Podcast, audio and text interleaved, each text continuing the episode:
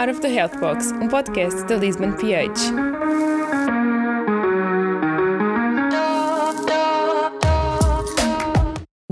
Sejam muito bem-vindos a mais um episódio do podcast da Lisbon PH, of the Health Box.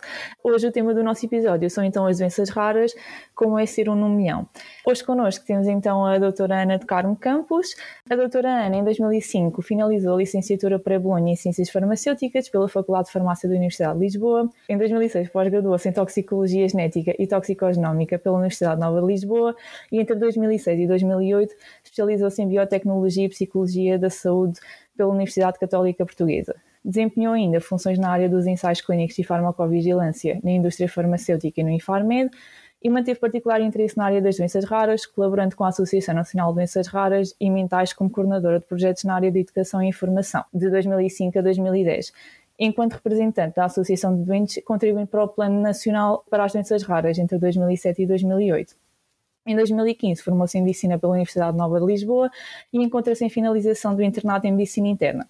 Recentemente, entre 2021 e 2022, teve em formação na Charles Dent Unit em Londres como Honorary Observer pelo aprofundamento de aprendizagem no diagnóstico das doenças raras, em particular das doenças hereditárias do metabolismo. Mantém-se desde 2018 como investigadora convidada pelo Instituto Nacional de Saúde Dr. Ricardo Jorge em Lisboa, onde colabora em projetos de investigação na área de medicina genómica, em particular na farmacogenómica. Damos então as boas-vindas à doutora Ana, muito bom dia. Olá, muito bom dia, obrigada desde já pelo, pelo convite. Uh, para falar numa área que me é muito querida, em particular porque foi o meu projeto de, de tese final de, de licenciatura em Ciências Farmacêuticas e, e um projeto nesta área na, dos medicamentos órfãos em particular me fez suscitar este, este gosto por, por, esta, por esta área. Uh, e desde então, agora, como médica, também tenho mantido este interesse e fico muito contente por estar aqui hoje convosco para, para fazer um, um pouco do resumo e perspectiva do que é uh, esta, esta temática. Muito obrigada. Dando início, talvez, aqui às questões que temos para o tema de hoje. Queria perguntar aqui, inicialmente, qual é que considera então que é a principal origem das doenças raras? Então, as doenças raras são, são aquelas que afetam um reduzido número de pessoas, quando comparado com as doenças crónicas mais comuns que afetam a população em geral. Eh, são doenças progressivas, graves, muitas vezes com risco de vida e cujo diagnóstico pode ocorrer tanto na infância, correspondendo nestes casos a mais de 75% de, das situações, ou então na idade adulta. Segundo o Portal de Informação Europeu das Doenças Raras, a Orfanet, mais de 70% dos casos das doenças raras têm uma origem que é genética. Não se conhece bem a gênese de todas estas doenças e para muitas a causa é desconhecida, Além daquelas que têm uma origem genética, existem outras doenças raras que podem ter origem infecciosa ou autoimune, por exemplo. Eu queria então também aqui perguntar, uma vez que pronto, agora já falamos um bocadinho daquilo que são as doenças raras e qual é que, quais é que podem ser as suas potenciais origens. Queria tentar perceber então quais é que são os critérios que definem que uma doença é rara uh, de outro tipo de doenças. O, o, conceito em si de doenças raras surgiu com o Orphan Drug Act nos Estados Unidos da América uh, em 1983. E este, por sua vez, surgiu para criar estratégias de facilitação da investigação e desenvolvimento de medicamentos para as doenças que afetavam um número reduzido de pessoas. Curiosamente, uma dessas doenças, uma das principais impulsionadoras deste Orphan Drug Act, foi a SIDA, identificada nos anos 80 e para o qual não havia eh, um contexto de desenvolvimento de fármacos nem sequer tratamento. E inicialmente o Orphan Drug Act definiu como rara uma doença ou uma condição que afetasse menos de 200 mil pessoas, ou seja, no fundo, uma doença que afeta entre 1.630 indivíduos.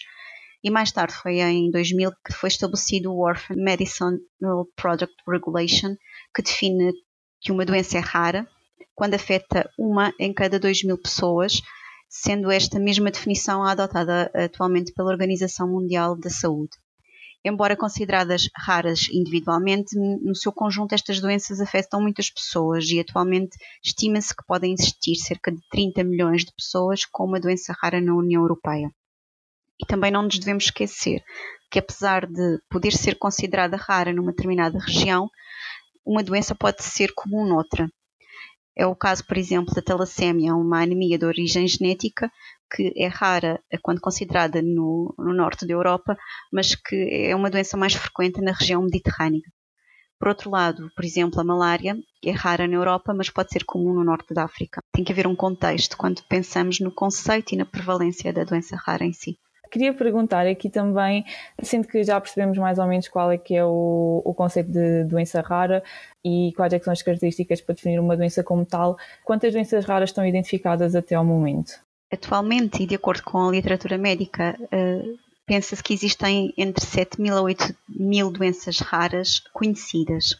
Mas este número depende do grau de especificidade usado quando se classifica uma determinada doença, uh, isto à luz do conhecimento médico existente à data e dos sistemas de classificação que utilizamos para a definir.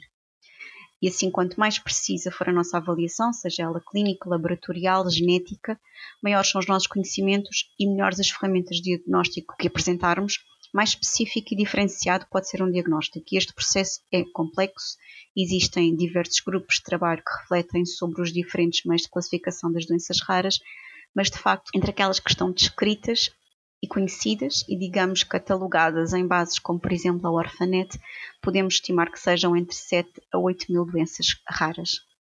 Agora tocou aqui num ponto que eu também ia abordar eh, de seguida, que tem a ver então com o diagnóstico. Um, queria perguntar-lhe então nesse seguimento quais é que acha que são os pontos de melhoria relativamente ao diagnóstico das doenças raras, porque acredito que seja um processo desafiante fazer o diagnóstico deste tipo de doenças e queria tentar perceber quais é que são ainda os pontos de melhoria neste tipo de processo. Muito bem. Penso que já vos é familiar a expressão de odisseia diagnóstica quando se fala em doenças raras e para os doentes com uma doença rara e para as suas famílias, todo o processo de diagnóstico é de facto uma longa viagem, cheia de peripécias, dificuldades e eventos extraordinários ou imprevistos, se considerarmos o espírito grego da, da definição de Odisseia. E estima-se que, em média, o diagnóstico de uma doença rara pode mesmo ir entre 10 uh, a 6 anos e muitas vezes permanecem por diagnosticar e por tal e quando se fala nestas dificuldades, pensam-se uh, nas diferentes estratégias e políticas de saúde que surgiram para agilizar este processo de diagnóstico, de tratamento e de apoio às pessoas com doenças raras. Apesar de iniciativas já descritas, como o Orphan Drug Act, uh, existem várias iniciativas em diferentes países que adotaram um plano próprio adaptado à sua realidade política. O importante é que se reúnam esforços para melhor ajudar no diagnóstico destas doenças. E existem alguns pontos que eu poderei aqui enumerar muito rapidamente, como por exemplo, eh, as doenças raras são em elevado número e é difícil para os profissionais de saúde terem conhecimentos científicos e médicos suficientes sobre todas estas. Daí a importância de existirem iniciativas de sensibilização e de formação junto dos profissionais de saúde. Eh, segundo, é importante o trabalho conjunto de equipas multidisciplinares e especializadas e tal pode traduzir-se pela criação de consórcios como a European Rare Disease Research Coordination Support Action, a ERICA, que existe desde 2021, é muito recente, e redes de referência como as redes europeias de referência que incluem as doenças raras e dentro destas grupos específicos para cada doença.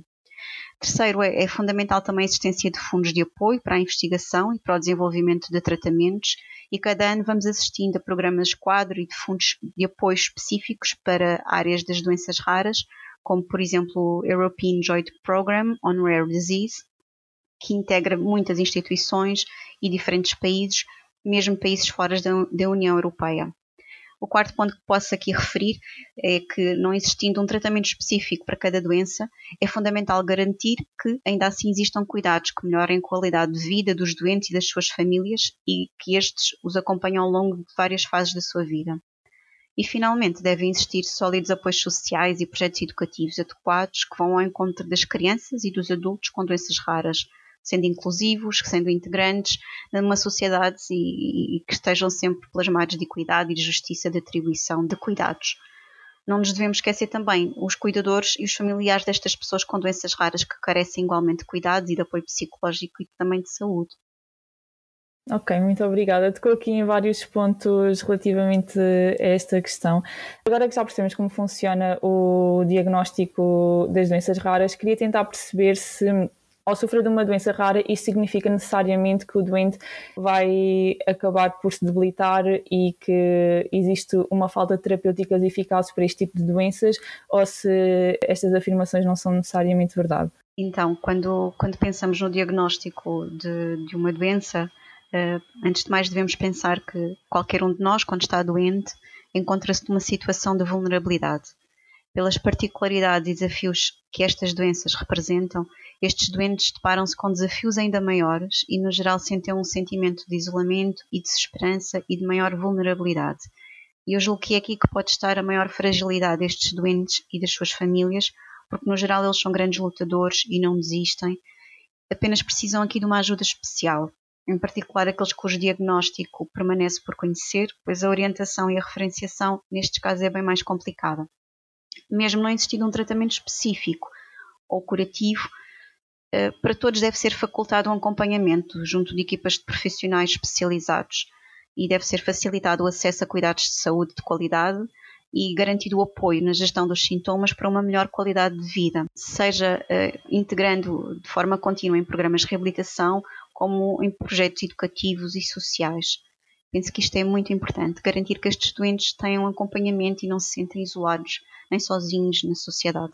Exatamente, aqui a, sociedade acaba por ter um papel importante uh, no apoio às pessoas com estas doenças raras. Queria aqui também tentar perceber, tendo em conta aquilo que é o, a panóplia das doenças raras, tentar perceber quais são aquelas que têm cura e quais é que acabam por ser as bases dos seus tratamentos. Sendo tantas, é difícil estimar agora ou referir aqui aquelas que têm cura.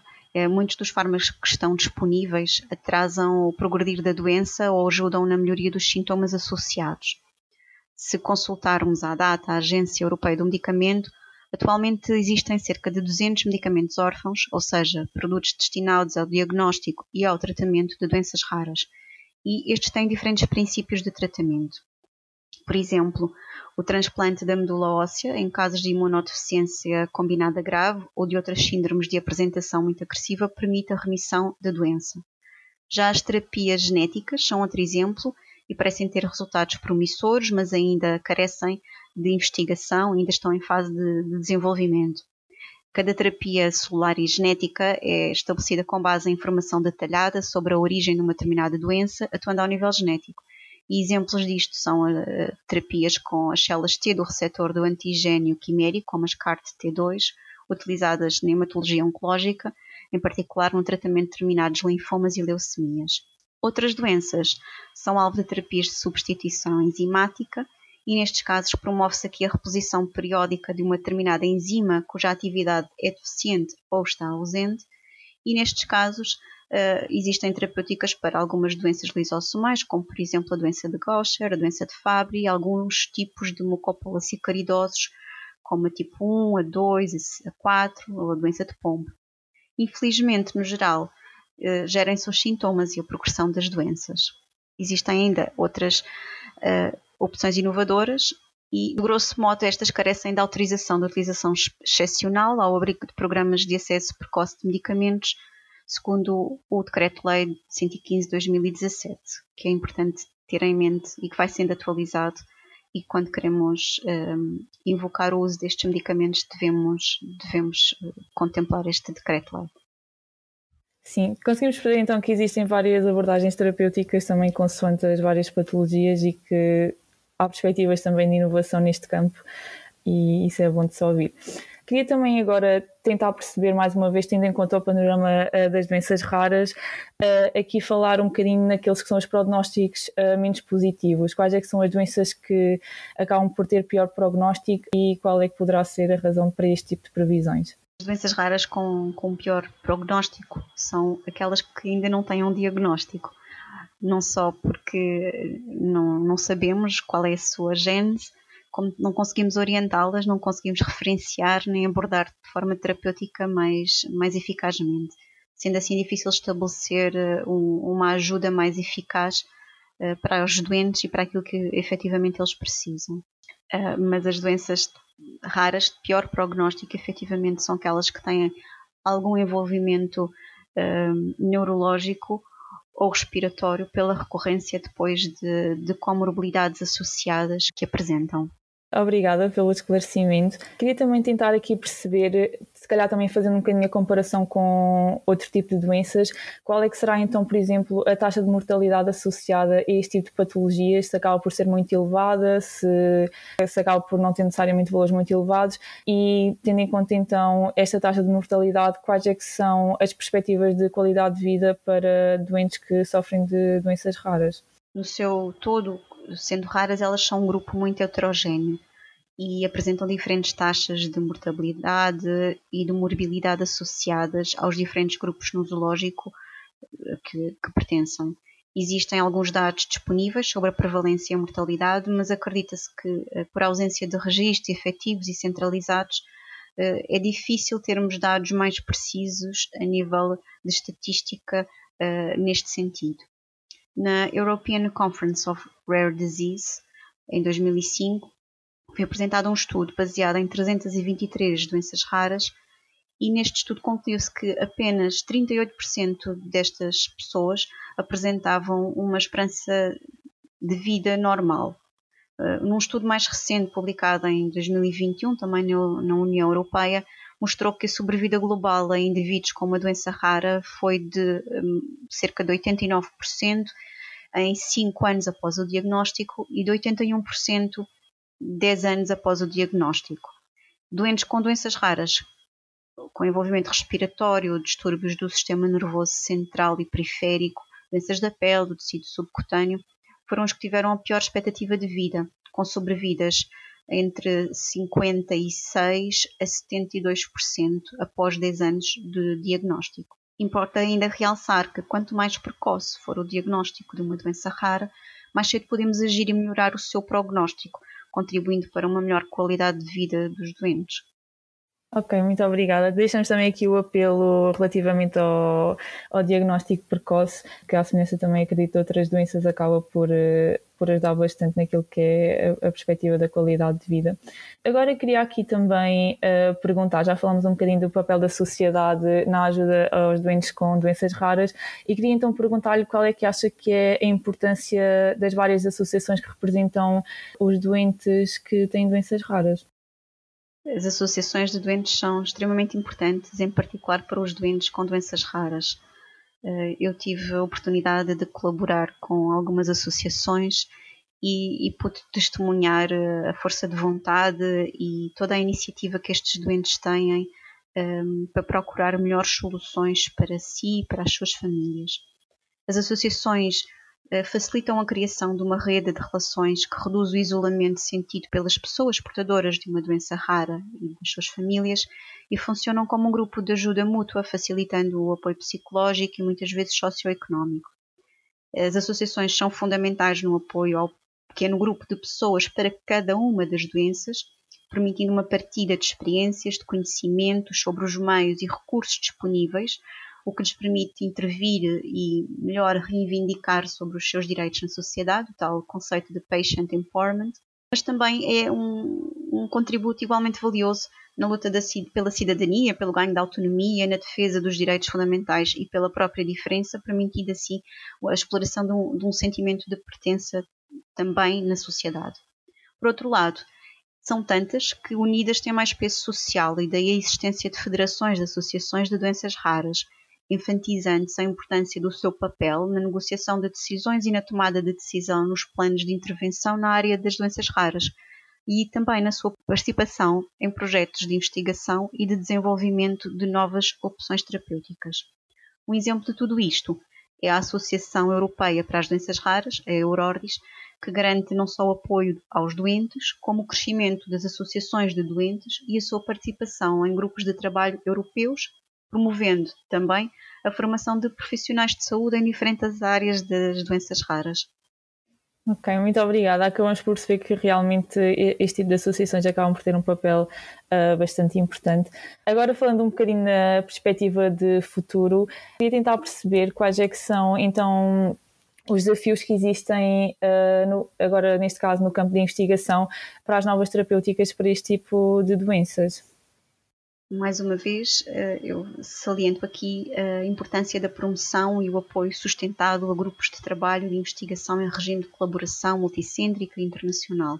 de modo a promover a partilha de dados, de recursos, de conhecimentos, com vista a reduzir o tempo uh, médio dos diagnósticos de uma doença rara. Outra expectativa é a da integração célere e bem estabelecida da medicina genómica no diagnóstico precoce das doenças raras, assim como no estabelecimento de novos alvos terapêuticos no âmbito da investigação e desenvolvimento de, de opções uh, terapêuticas sendo o desenvolvimento de medicamentos órfãos pouco lucrativo para a indústria farmacêutica, é também fundamental manter planos de incentivos e de apoios à investigação e ao desenvolvimento, assim como a promoção de grupos de trabalho e de peritos avaliadores. Também deve ser aqui fomentado o desenvolvimento de novas terapias e de terapias inovadoras, e de garantir sempre, em todos estes processos, a representação dos doentes, um, não só enquanto participantes ensaios clínicos, mas também enquanto parceiros de todo o processo de investigação e desenvolvimento de novos fármacos. E só assim se perspectiva uma medicina verdadeiramente personalizada, responsável e humanizada.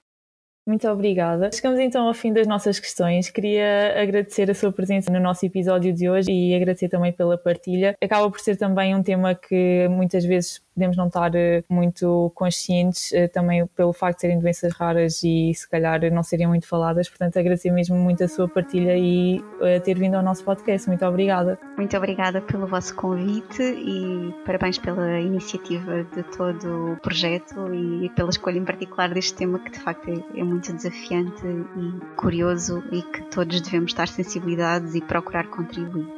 Muito obrigada mais uma vez. Vitamina pH, a nossa dica de saúde.